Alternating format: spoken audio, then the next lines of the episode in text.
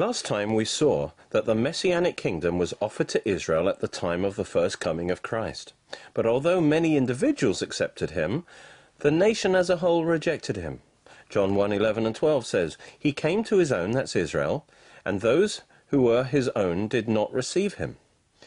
But as many as received him, to them he gave the right to become children of God, even to those who believe in his name. If Israel had accepted Jesus as their king, he would have been able to establish the kingdom that very year. However, because they rejected him, the kingdom was postponed for 2,000 years. Because that generation rejected him as their king, saying, We will have no king over us but Caesar, God rejected them from possessing the kingdom.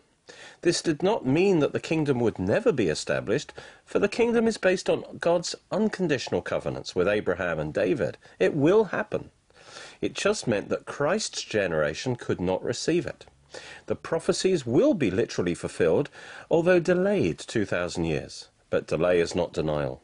This is our next key to Bible prophecy. The Messianic kingdom was postponed 2,000 years because Israel rejected Jesus as her Messiah king and rejected the new covenant he offered them in his blood. Instead of receiving the kingdom, Israel came under judgment, being scattered to the nations for 1900 years. The fact that Israel is back in her land now, on center stage again, is a major sign that we're in the end times, that God is preparing the way for the establishment of his kingdom. After describing how Israel had rejected him, Jesus said in Matthew 21:43, "The kingdom of God will be taken away from you and given to a people producing the fruit of it." He was predicting there would be a future generation who will be spiritually qualified to possess the kingdom. This postponement is like Israel's failure to possess the promised land because of unbelief. The promised land is a type of the kingdom.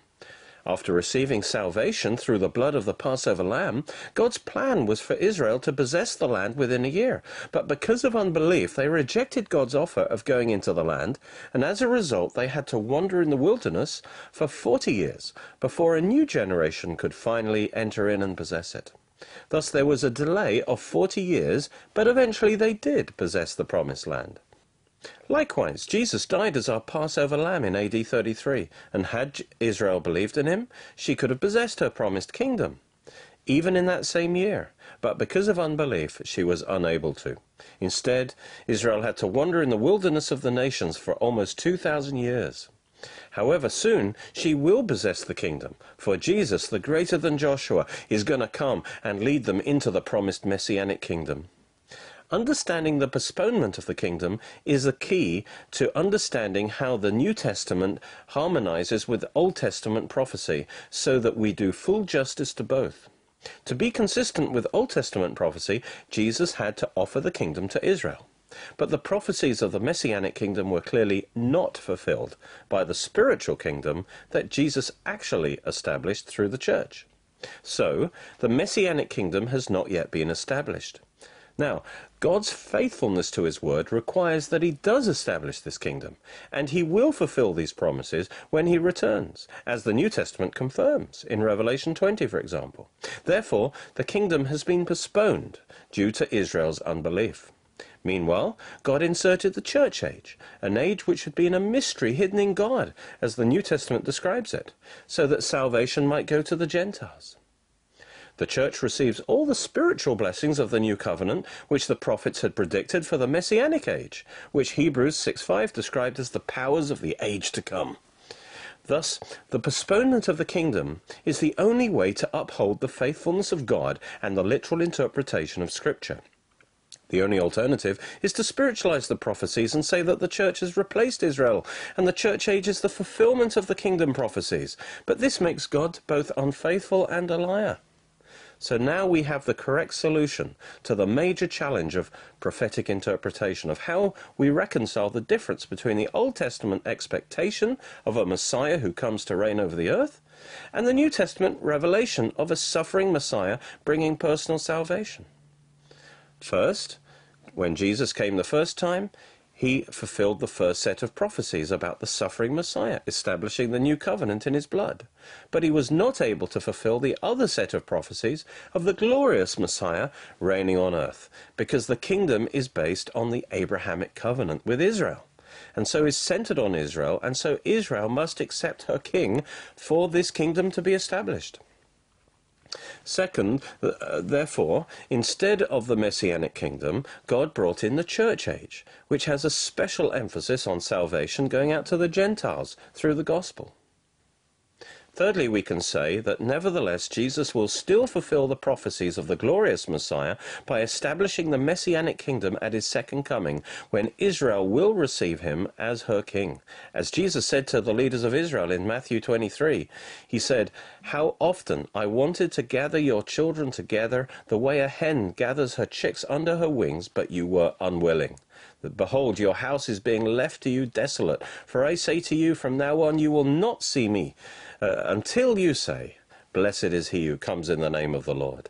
The church age is not the fulfillment of these Old Testament prophecies, so we don't have to change or spiritualize them.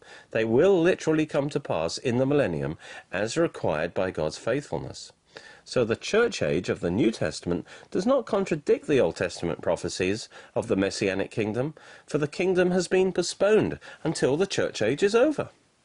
This is a balanced view that gives due importance and validity to both the Old and New Testaments, and to both Israel and the church. In accepting all the glorious things the New Testament says about the church, we must not throw away all the great things God says he will do for Israel. However important the church is, we're only a part of God's overall plan. God will fulfill his plan for Israel according to the prophets, and he will also fulfill his plan for the church according to the apostles. This also answers the objection of Orthodox Jews to the messianic claims of Jesus, that he did not establish a kingdom of peace on earth when he came in accordance with the messianic prophecies, and so they say he can't be the Messiah. Well, he did fulfill the first set of prophecies and obtained our salvation, which was the hardest thing for him to do. But he could not establish the kingdom at that time because Israel rejected him as the Messiah king. However, one day Israel will turn to him in faith and call upon him, and he will return and establish his kingdom. Next, we will see exactly when the grace period for Israel ran out, so that it was then impossible for that generation to receive the kingdom. In the Gospels, Jesus presented himself to Israel as their Messiah, proving this by many miracles. He came against increasing opposition and rejection by Israel's leaders, which came to a head in Matthew 12 when they said he was demon possessed. And some believe that Israel was cut off at this time, which was before the cross. But in Matthew 12, he also warned them that they were in danger of the unforgivable sin, of rejecting the witness of the Holy Spirit. And this was not yet complete until the outpouring of the Spirit at Pentecost. We also saw that the kingdom was still offered to Israel after Pentecost in Acts chapter 3. Well, there's a parable in Luke 13 that tells us exactly when Israel was actually cut off. It's the parable of the fig tree, and it's very important because Jesus referred to it again, the parable of the fig tree, in his Olivet discourse on the end times. In Luke 13:5, Jesus warned Israel of coming judgment for rejecting him. He said, "I tell you no, but unless you repent, you will all likewise perish." To illustrate this, he gave them the parable of the fig tree in verse 6. And he began telling them this parable. A man had a fig tree, which had been planted in his vineyard, and he came looking for fruit on it, and did not find any. The man is Jesus. The fig tree is the nation of Israel, and the vineyard is the land of Israel. And he was looking for the fruit of faith, but he found none.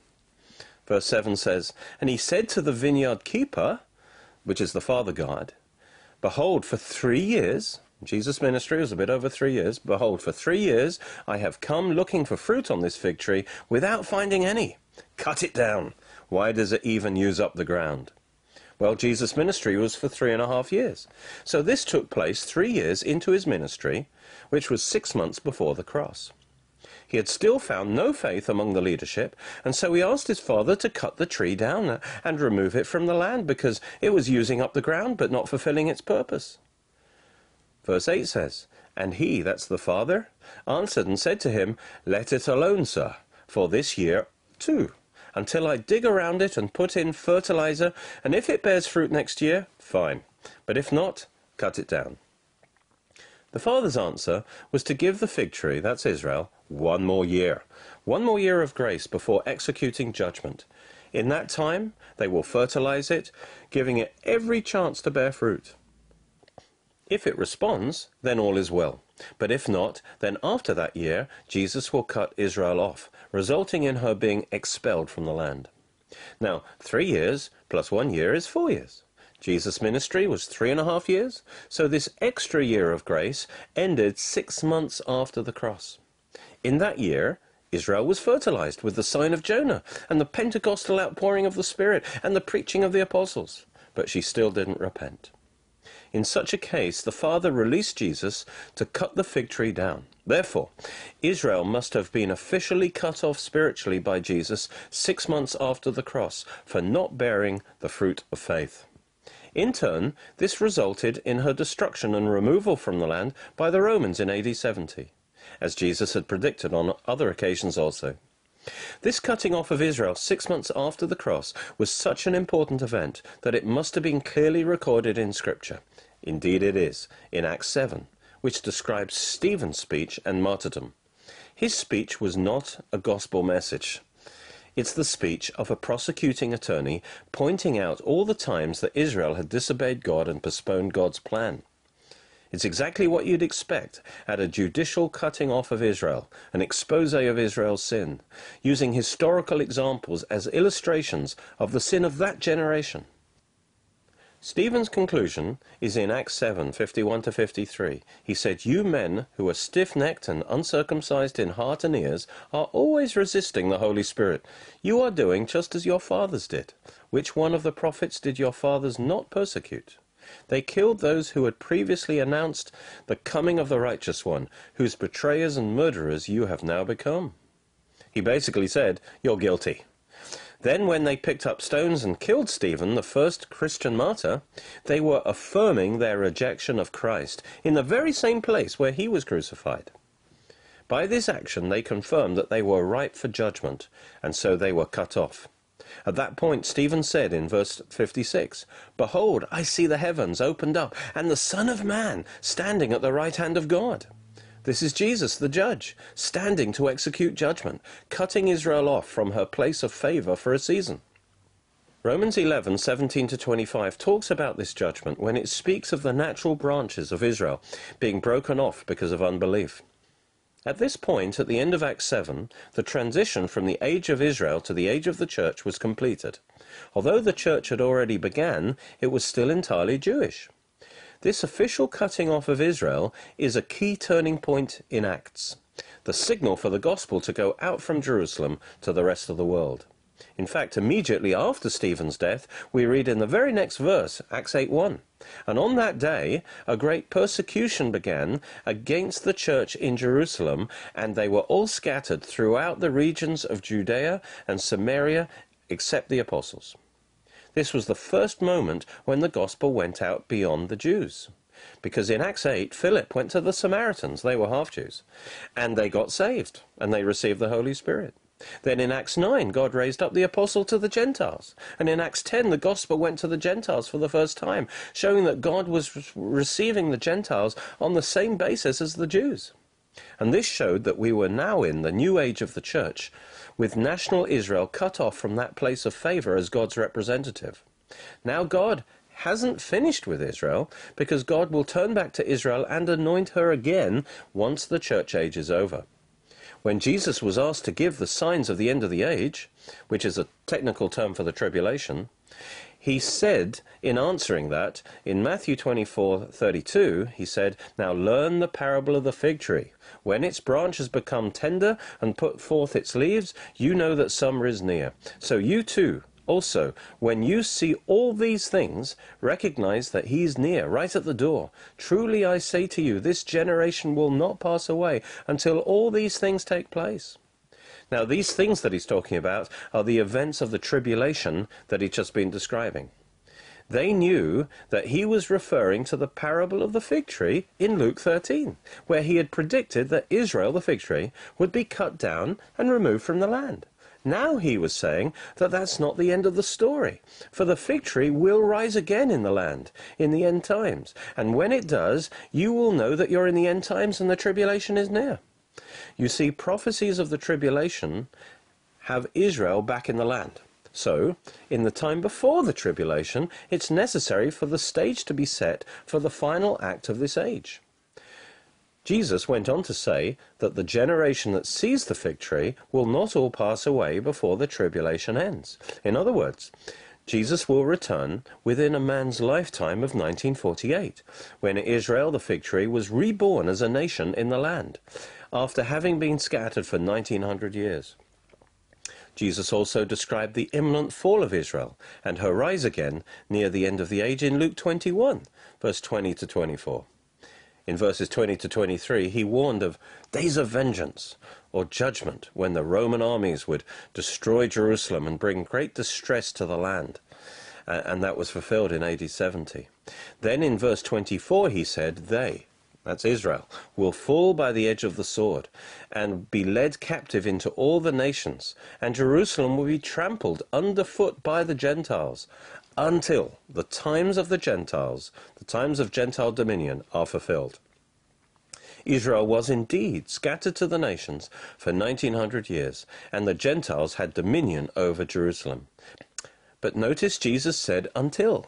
So he predicted that these times of Gentile dominion over Jerusalem would come to an end. And they did in 1967 when Israel recaptured historic Jerusalem, another major end time marker.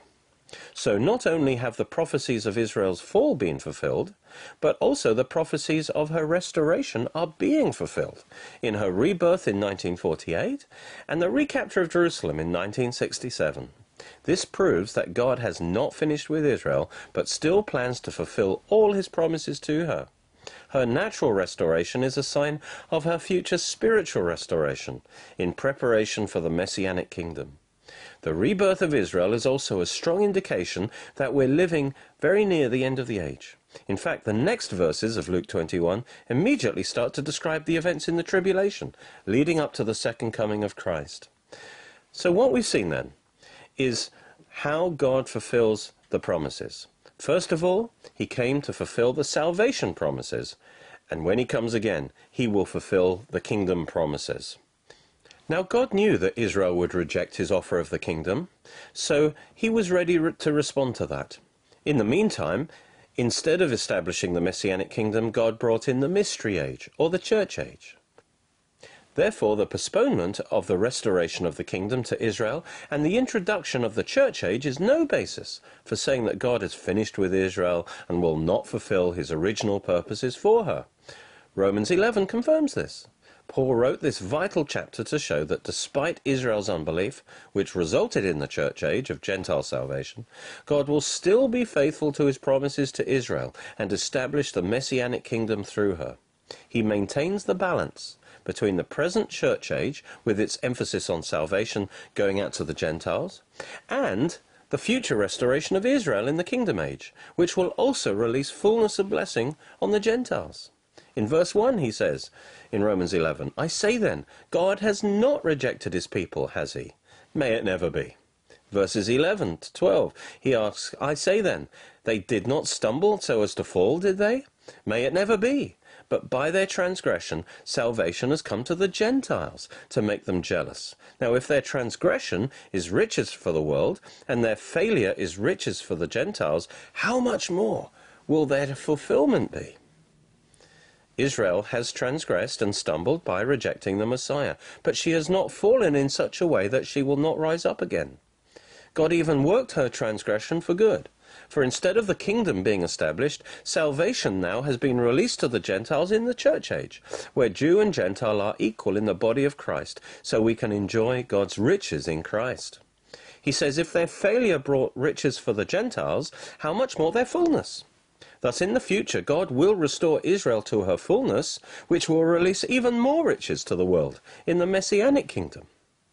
Verse 15 confirms this. For if their rejection is the reconciliation of the world, what will their acceptance be but life from the dead? In verses 18 to 22, Paul warns the Gentiles not to be in pride over Israel, by saying that God is finished with her. He warns that just as God cut Israel off, he will also cut the Gentiles off and graft Israel back in.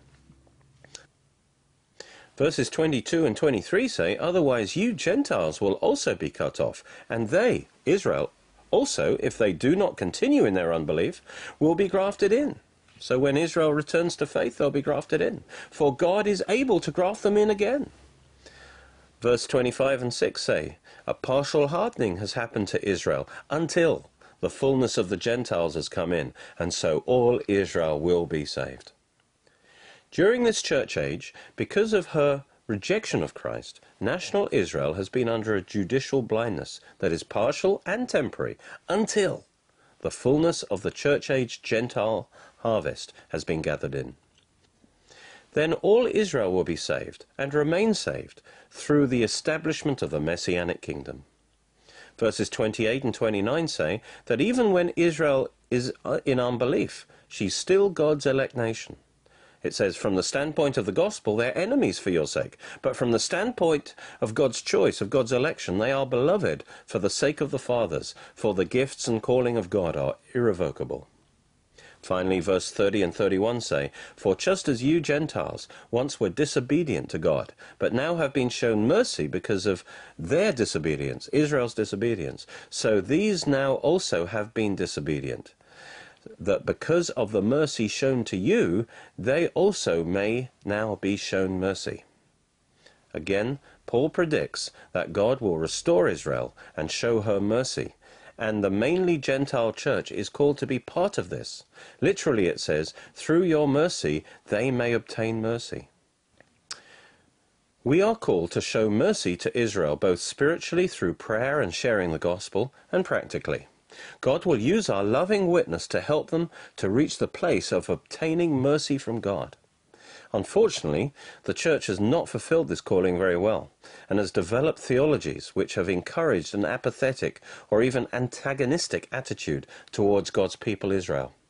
Therefore, sadly, the official Church's teaching has historically been a major cause of anti-Semitism and persecution against Jews. Even today, Christian anti-Semitism is widespread and manifested, first of all politically as anti-Zionism, and secondly theologically as replacement theology. First, on the issue of Zionism. What is Zionism? Zionism simply supports the right of Israel to exist as a nation in her land. So an anti-Zionist is against the state of Israel and denies its right to exist.